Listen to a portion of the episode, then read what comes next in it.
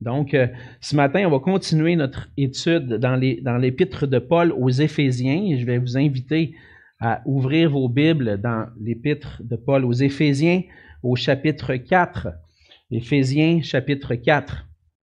Et puis, euh, ce matin, on va relire ensemble à partir du verset 7 jusqu'au verset 16. Ça fait déjà quelques semaines, euh, je pense que c'est la troisième semaine qu'on aborde cette section-là. Puis pourquoi je, je, prends le temps de relire des versets qu'on a déjà vus, c'est pour, euh, pour qu'on puisse garder à l'esprit que les versets qu'on va voir ensemble ce matin font partie d'un groupe de versets, puis c'est toujours important de bien étudier euh, les versets dans leur contexte, euh, dans les sections qu'on aborde. Donc, euh, ce matin, on lit dans Éphésiens 4 à partir du verset 7. La parole de Dieu dit ceci.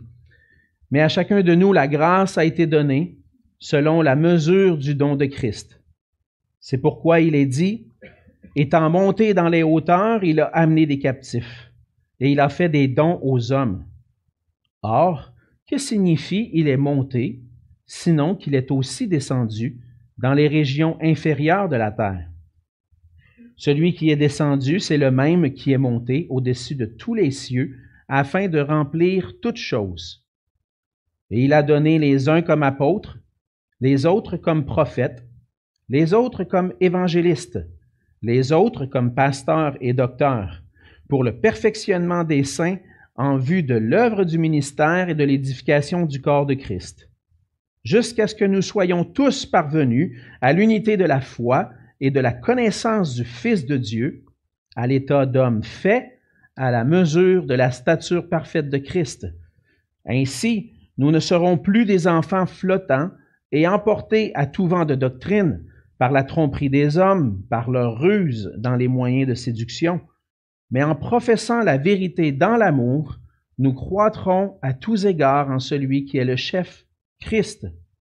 C'est de lui, et grâce à tous les liens de son assistance, que tout le corps, bien coordonné et formant un solide assemblage, tire son accroissement selon la force qui convient à chacune de ses parties et s'édifie lui-même dans l'amour. On va arrêter ici, ils vont se courber dans un mot de prière. Oui, Seigneur notre Dieu, on veut euh, s'approcher de toi ce matin et on s'approche de ta parole, Seigneur réalisant que cette parole que nous venons de lire a été inspirée par toi. C'est par ton esprit que des hommes ont été poussés à écrire ces paroles, Seigneur, afin qu'elles puissent nous instruire encore aujourd'hui, ce matin. Et Seigneur, on veut te prier que nos cœurs puissent être attentifs à ta parole. Il peut y avoir toutes sortes de choses, Seigneur, qui se passent dans, nos cœurs et qui troublent nos pensées, Seigneur, on te prie que tu puisses nous aider à calmer nos cœurs et nos pensées pour que nos regards se dirigent vers toi, vers ta parole. Et aide-nous, Seigneur, par ton esprit, à les saisir, qu'on puisse les comprendre, qu'elles puissent toucher nos cœurs, qu'elles puissent nourrir nos âmes, Seigneur, afin qu'on puisse être fortifiés par toi, équipés pour te servir et vivre pour ta gloire. Sois avec ma bouche, Seigneur. Euh, c'est humblement que je m'approche de, de, ce texte et de ton peuple ce matin, Seigneur, et donne, donne-moi la grâce, Seigneur, de communiquer clairement les merveilles qui sont dans ta parole et qu'elles puissent te donner toute la gloire. Et c'est dans le précieux nom de Jésus que je te prie. Amen. Lorsqu'on se promène sur la, sur la rive sud, ça, on réalise que le paysage de notre région a quand même changé euh, passablement depuis quelques années. On, se promène sur la rive sud, puis on voit de plus en plus de, bâtiments se construire en hauteur. Euh, on se promène proche du métro Longueuil, puis euh, ce qui était là 25 ans, peut-être quelques tours d'appartements, là on voit les, les grands édifices s'ériger. On se promène dans le coin du 10-30 où il y avait pratiquement rien, hein, là, 25 ans, il n'y avait rien. Et là, on voit encore des bâtiments s'ériger des, en hauteur. On constate que euh, notre paysage a changé. Puis même quand on prend le temps de regarder l'autre côté du fleuve, on voit que le paysage de Montréal change aussi. Beaucoup d'édifices encore qui sont construits. Et puis, euh, lorsqu'on regarde tous ces édifices-là, euh, ça, me, ça me ramenait un peu à, à, une époque de ma, dans ma jeunesse où euh, j'ai, euh, travaillé dans un, comme au support informatique d'un bureau d'ingénieurs, d'une firme d'ingénieurs qui était quand même bien connue au Québec. Et puis, et puis j'ai pu être témoin de, pour construire ce genre d'édifice-là, ça prend toute une équipe. C'est pas juste un, un, homme qui peut euh, inventer ça ou il y a besoin de beaucoup de support. Et puis, on avait un bureau d'ingénieurs à Québec de 300 personnes et puis peut-être une centaine consacrées à des travaux d'ingénierie au niveau du bâtiment. Et puis, ça prend du monde dans tous les domaines. Dans la structure, euh, dans la mécanique du bâtiment, l'électricité, la plomberie, la ventilation. Et puis là, en plus, ça c'est juste pour concevoir les plans. Après ça, on n'a pas encore construit, euh, que ça prend encore d'autres d'autres gens qui s'ajoutent. Et pour, pour réaliser ces projets-là, ça prend des bons concepteurs, des bons plans, des bons des travailleurs qui sont doués. Et puis là, on peut ériger un édifice qui, on regarde et dit, waouh, c'est tout qu'un un bâtiment. Et comme chrétien, on sait que le Seigneur, c'est le concepteur, le, le créateur par excellence. Avant la fondation du monde, le Seigneur a établi un plan. Il a dessiné un plan parfait pour que on puisse, puis il, euh, il a dessiné ce plan-là et même nous a intégrés à ce plan-là. Et puis on sait que Dieu a un plan. Dieu a un plan parfait pour chacun de nous pour chacun d'entre nous. Et puis, euh, lorsqu'on on prie le Seigneur, on étudie sa parole, on cherche à comprendre c'est quoi son plan. Bien souvent, le plan de Dieu, on le réfléchit, par exemple, sur, de manière individuelle. Quel est ton plan pour moi, Seigneur? Quelle décision que tu veux que je prenne dans ma vie euh, pour euh, mon travail en vue de, la famille? Est-ce que c'est le temps de, vendre la maison, d'en acheter une autre? Et puis on cherche le plan de Dieu pour des étapes de notre vie. Mais il nous arrive parfois de, d'oublier, de considérer que le plan de Dieu est principalement un plan collectif. On pense beaucoup de manière individuelle, malheureusement, aujourd'hui, mais le plan de Dieu, c'est un plan collectif. Et le plan de Dieu est d'abord et avant tout un plan où, au cœur de ce plan se trouve l'Église locale. Au cours des dernières semaines, on a vu ensemble dans l'Épître aux Éphésiens quel est le plan de Dieu de toute éternité? Le plan que Dieu a établi avant la fondation du monde, dans l'éternité passée. Et ce plan-là était que Dieu voulait se former un peuple. Un peuple racheté par le sang de Christ, sauvé par son, Christ, qui allait recevoir son esprit pour passer de la mort à la vie et faire partie d'une assemblée, d'une église qui allait être unie à sa gloire.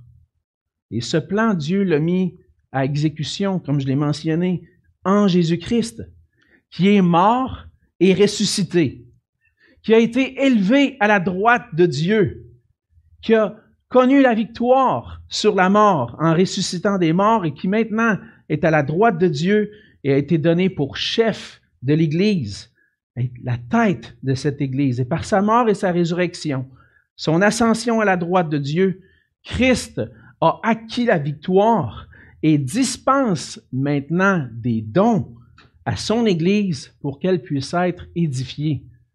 Comme un bâtiment a besoin d'être bien conçu, bien dirigé dans l'exécution de son édification, de sa construction, Dieu a un plan et Dieu a donné la victoire à Christ pour que ces gens-là puissent faire partie de son Église et travailler à sa croissance.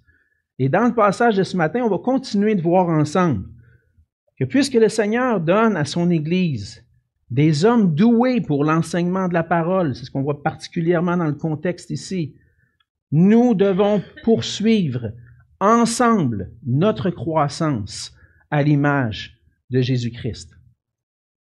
La semaine passée, on avait prévu regarder ensemble les versets 11 à 13. Et puis, j'ai dû m'interrompre avant d'atteindre le verset 13. Et puis on a vu ensemble les les deux premiers versets, les versets 11 et 12, on a vu ensemble que le Seigneur, au verset 12, donne des hommes, des apôtres, des prophètes, des évangélistes, des pasteurs et, docteurs.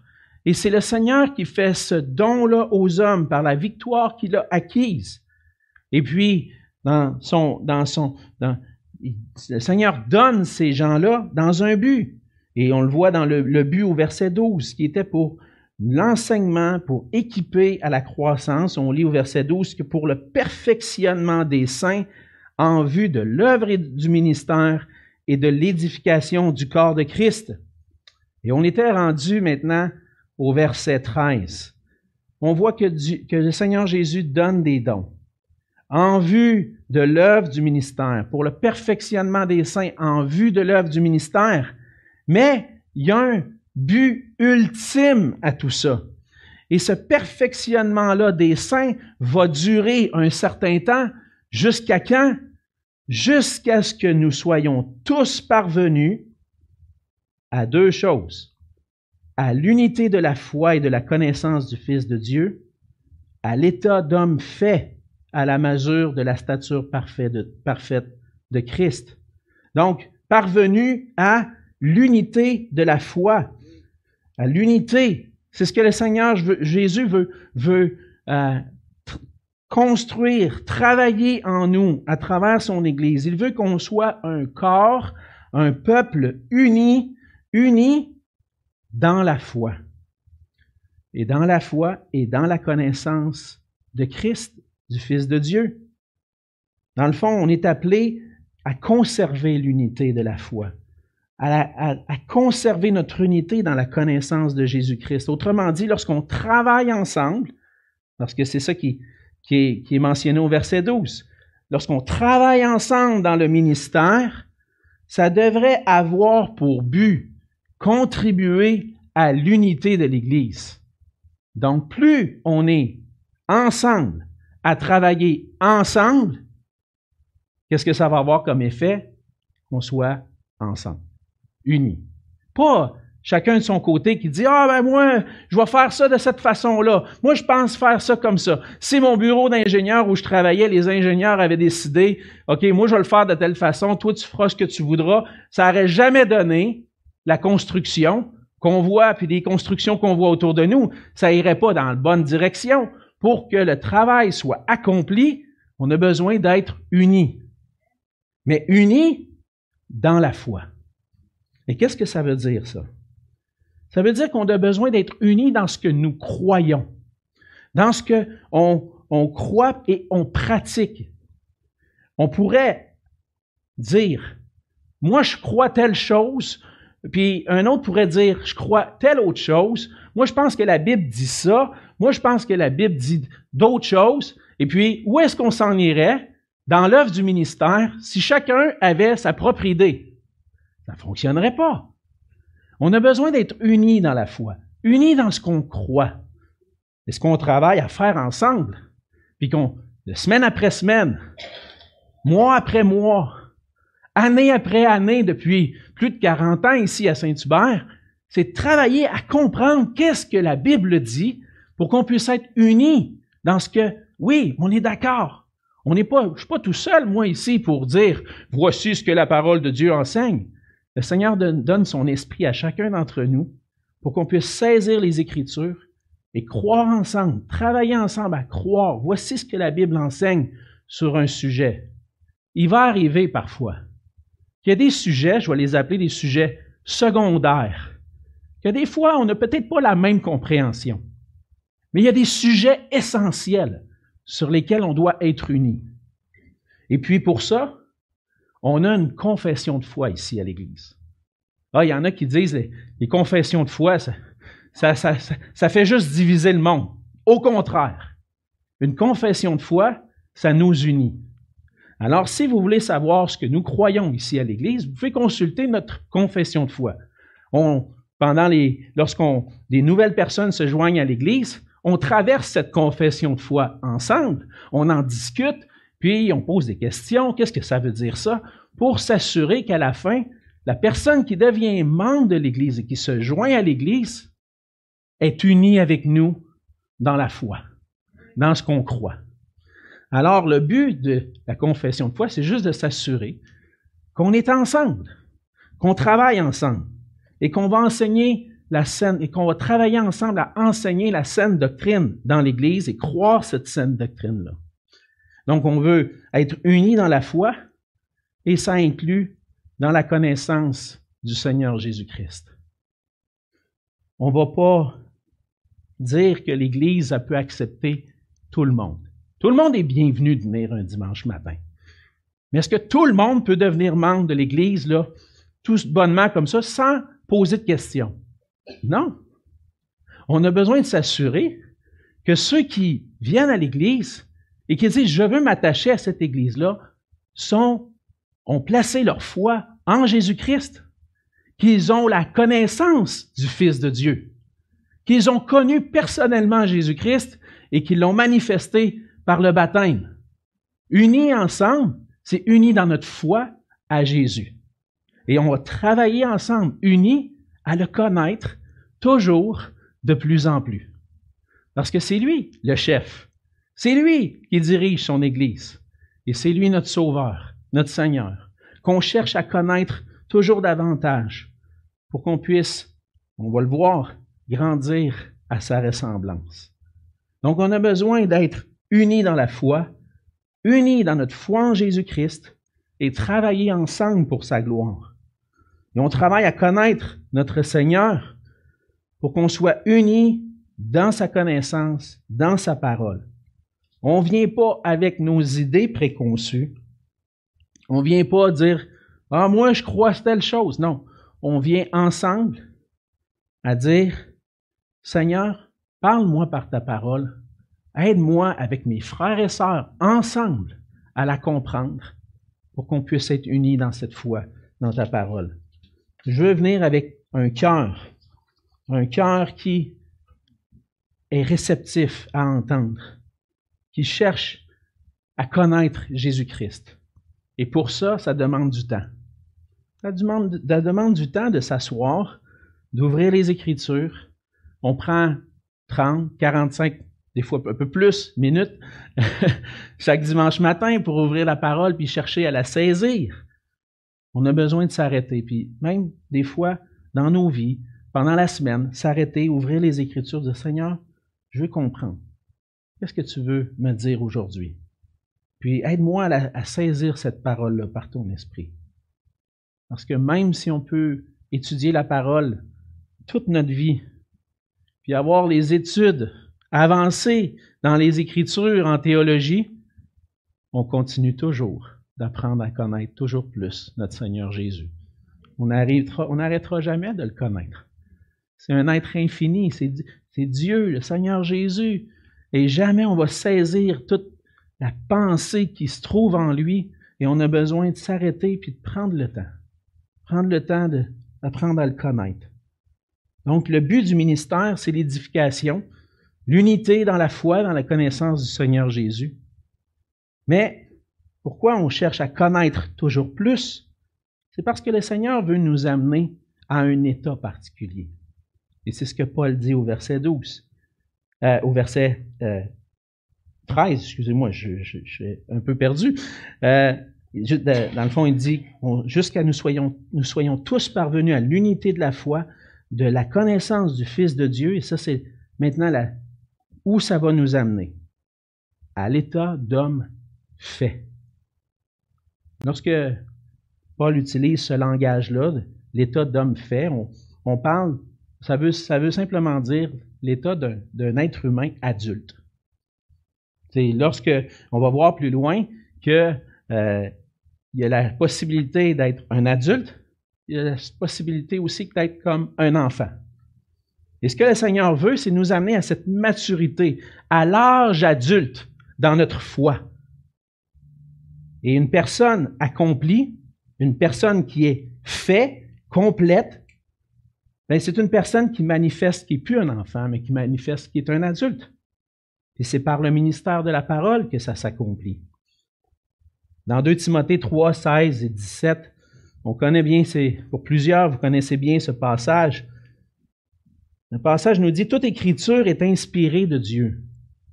est utile pour enseigner, pour convaincre, pour corriger, pour instruire dans la justice, afin que l'homme ou la femme de Dieu soit accompli et propre à toute bonne œuvre. Donc, si je veux être un homme accompli, si je veux être une personne mature, qu'est-ce que je dois faire?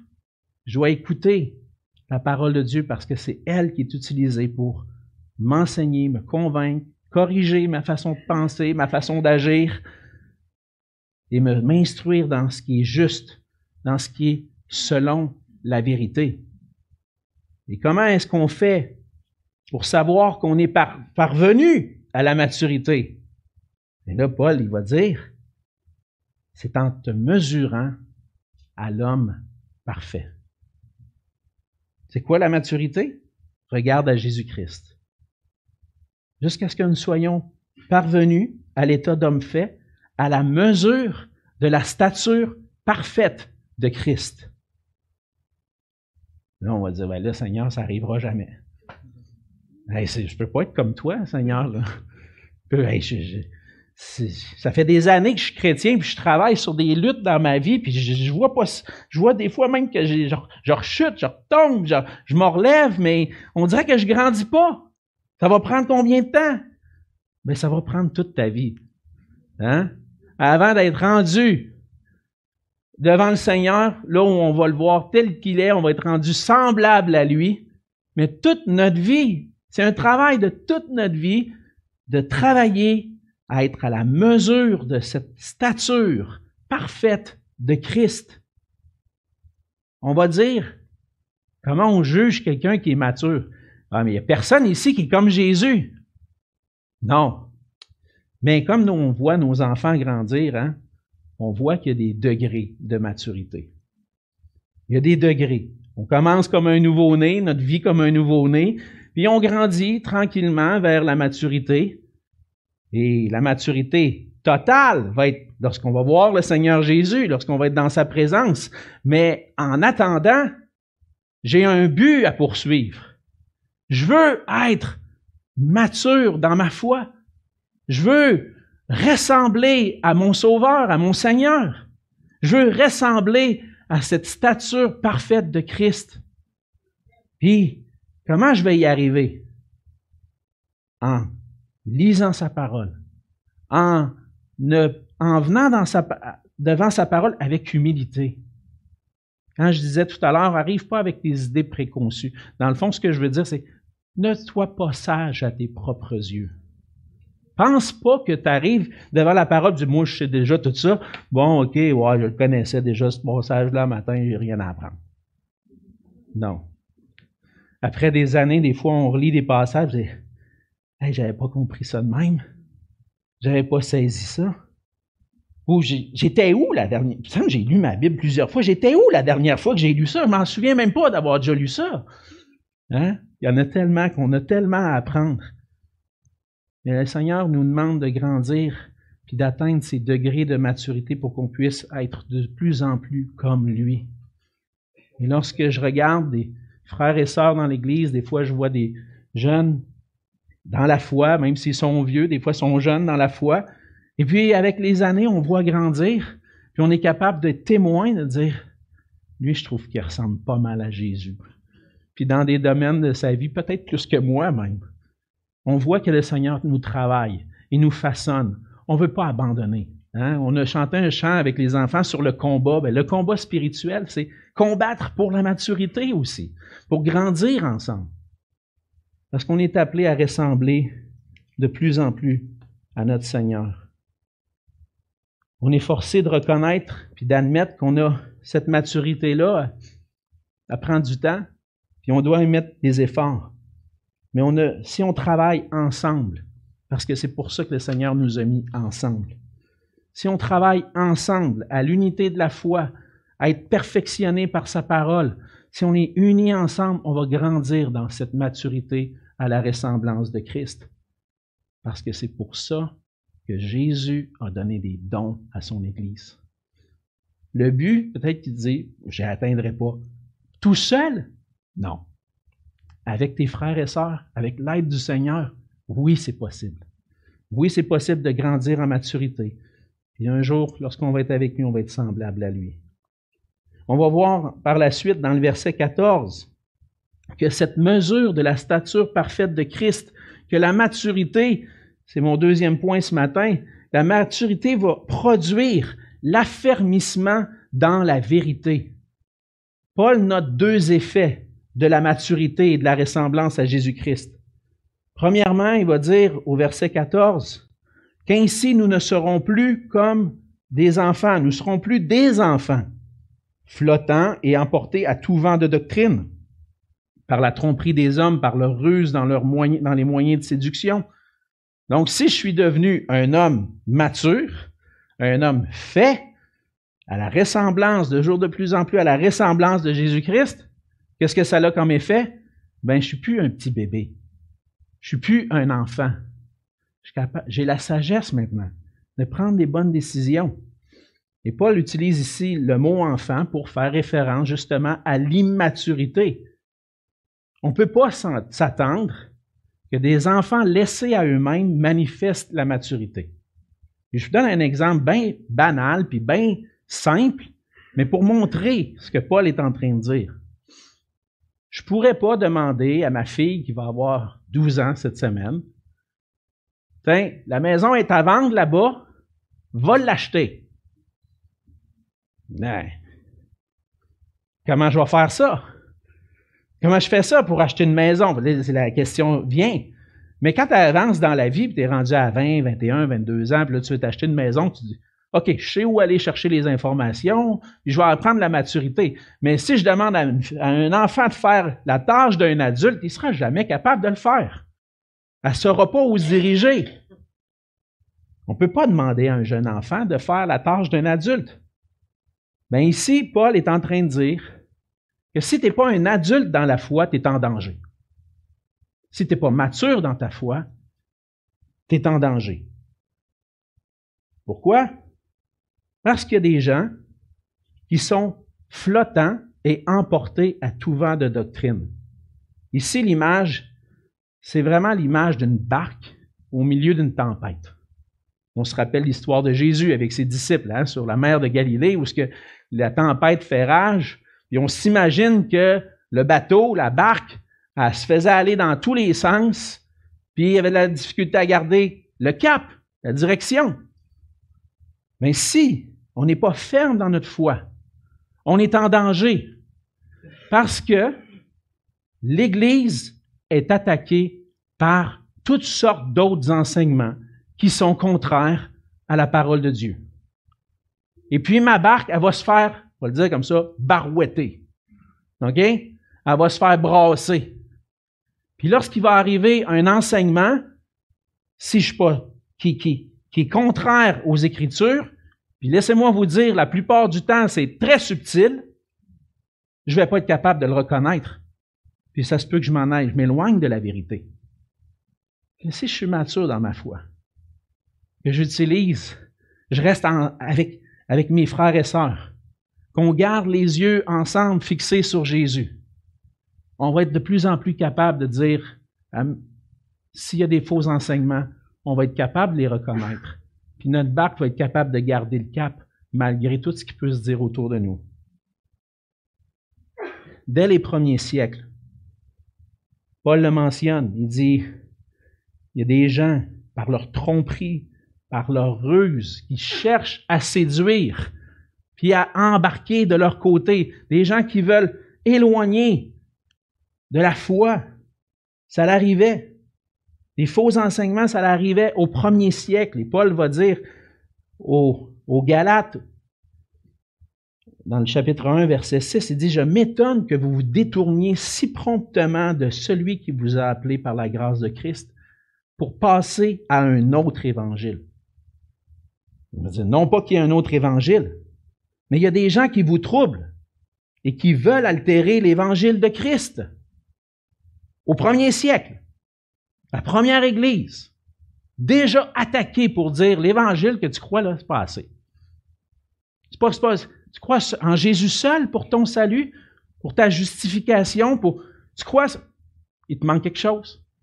Il faut que tu obéisses à la loi de Moïse aussi. Si tu n'obéis pas à la loi, tu ne peux pas être juste devant Dieu. Et c'est ça qui commence à rentrer dans les églises.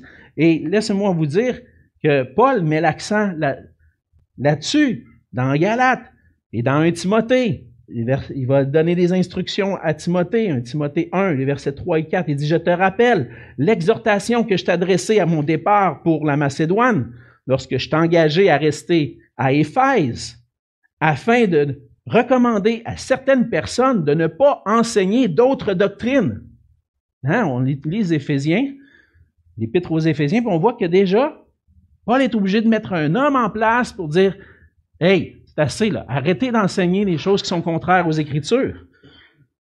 Il dit de ne pas s'attacher à des fables, à des généalogies sans fin qui produisent des discussions plutôt qu'elles n'avancent l'œuvre de Dieu dans la foi.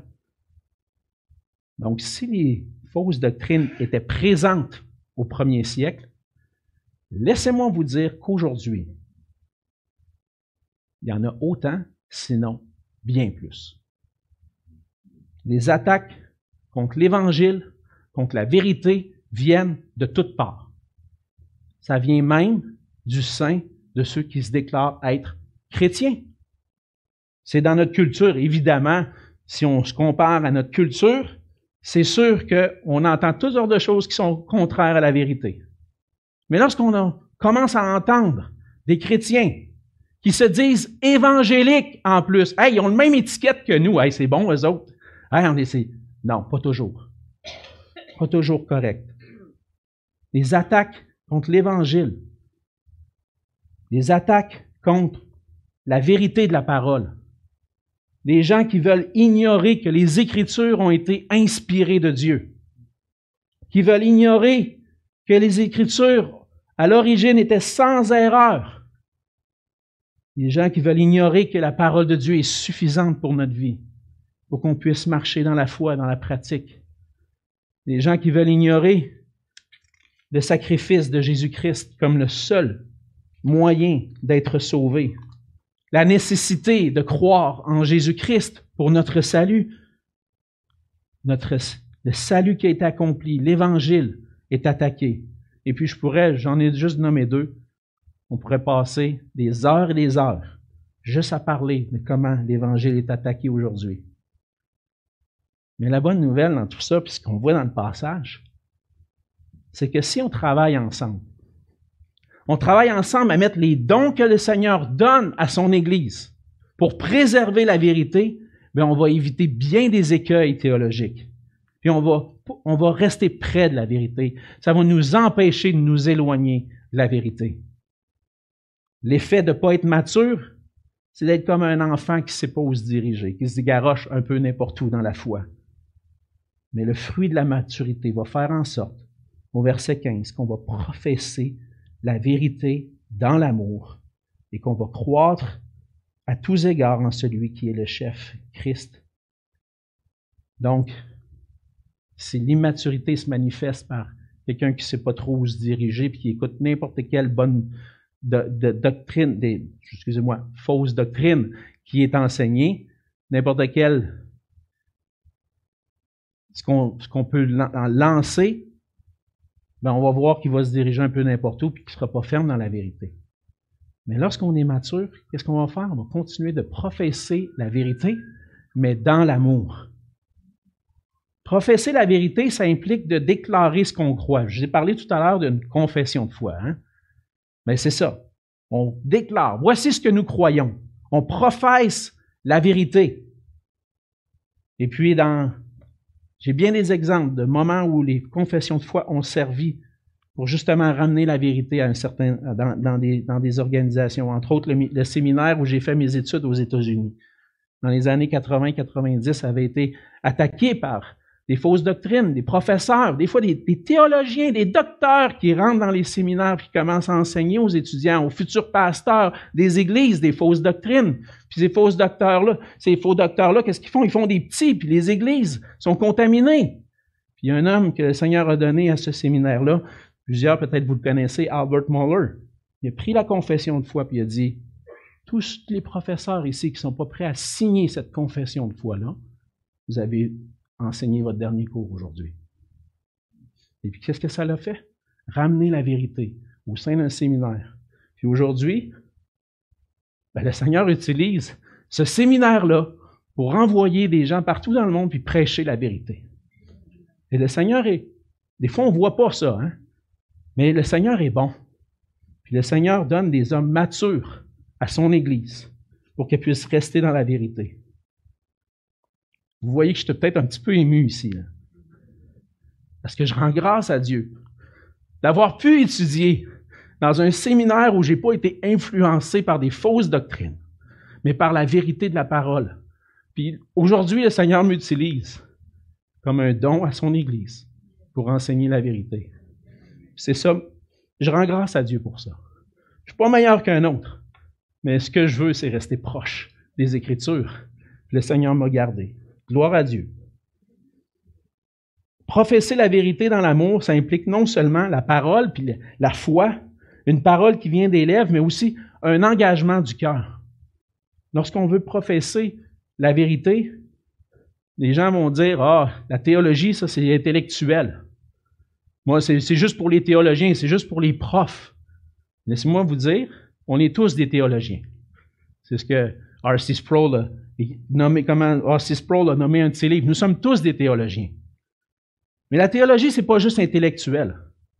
Parce que lorsque l'Esprit de Dieu nous ouvre les yeux sur la vérité, ça ne fait pas juste meubler notre pensée, ça change notre cœur aussi. Puis ça nous pousse à aimer comme Jésus.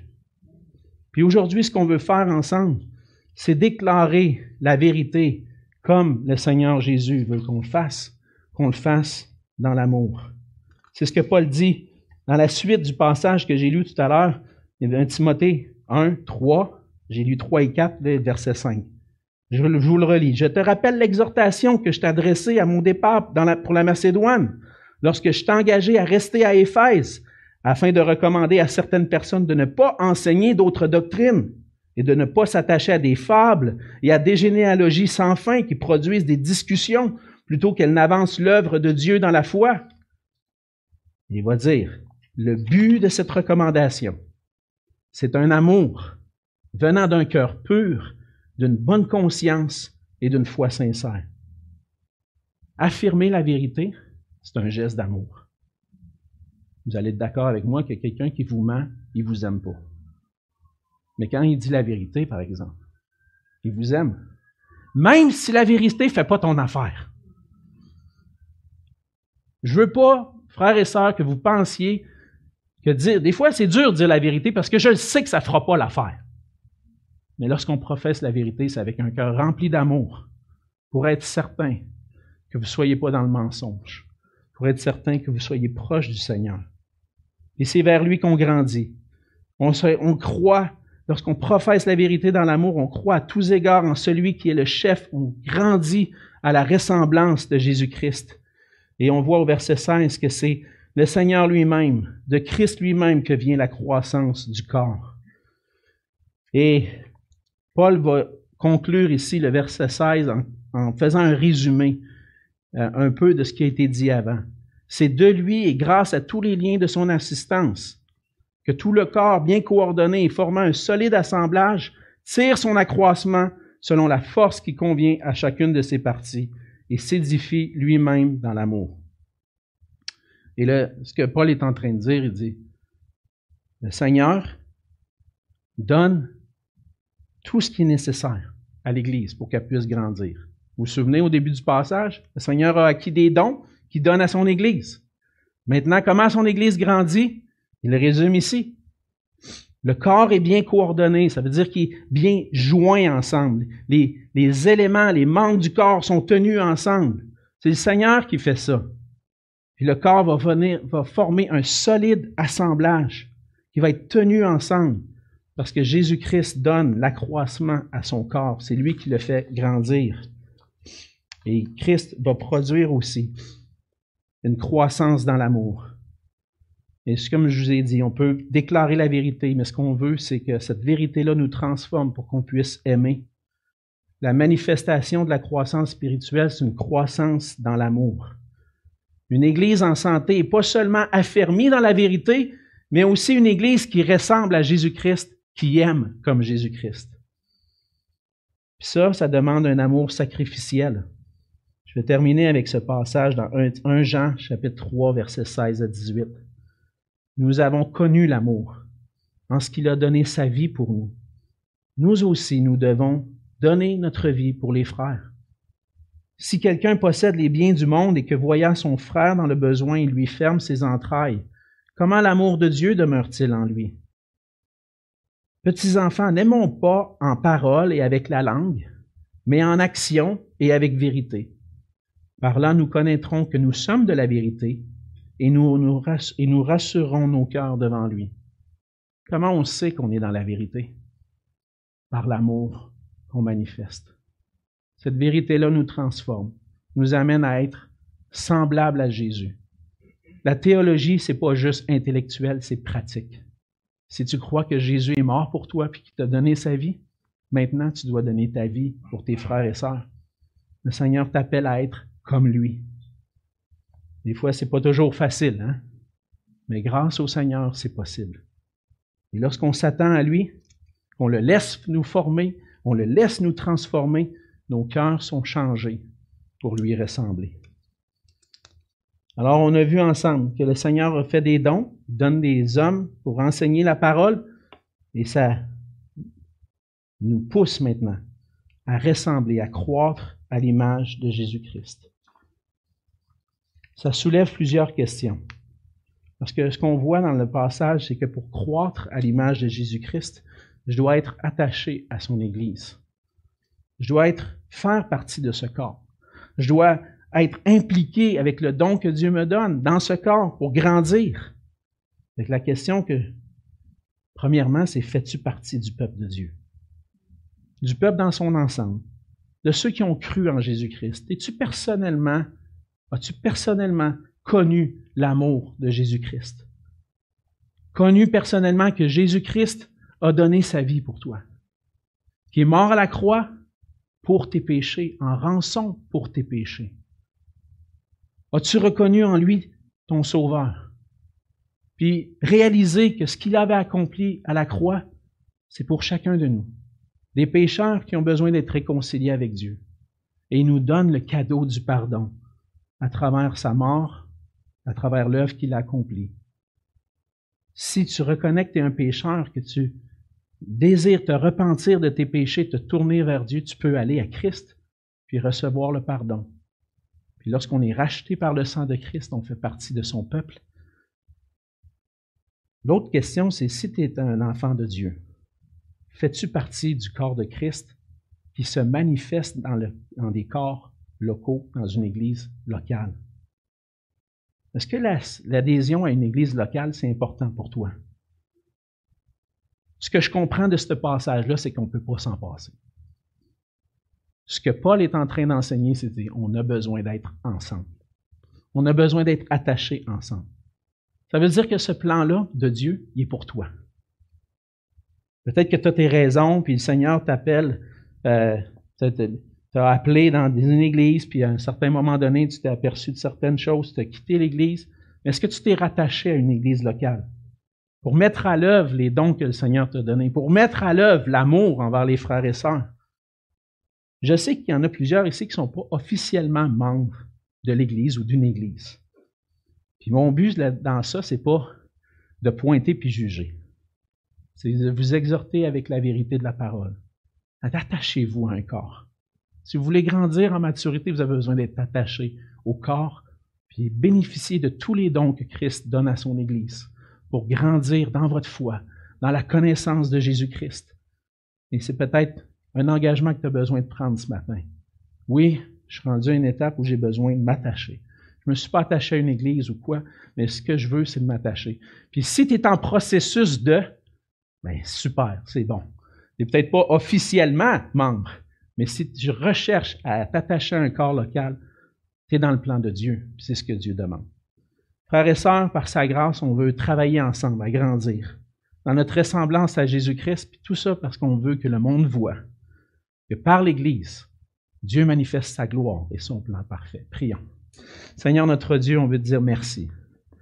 Merci pour ta parole, merci parce que ta parole est, est puissante, Seigneur. Elle parle à nos cœurs et on voit dans cette parole tous les bienfaits que tu as donnés à ton Église, Seigneur, les dons que tu donnes. Et tout ça, Seigneur, c'est pour notre édification, pour qu'on puisse être ce temple qui est érigé à ta gloire. Et Seigneur, c'est pas pour euh, grossir nos rangs ou pour euh, avoir l'air d'une bonne Église. Non, on veut simplement, tout ce qu'on recherche, c'est ta gloire à toi.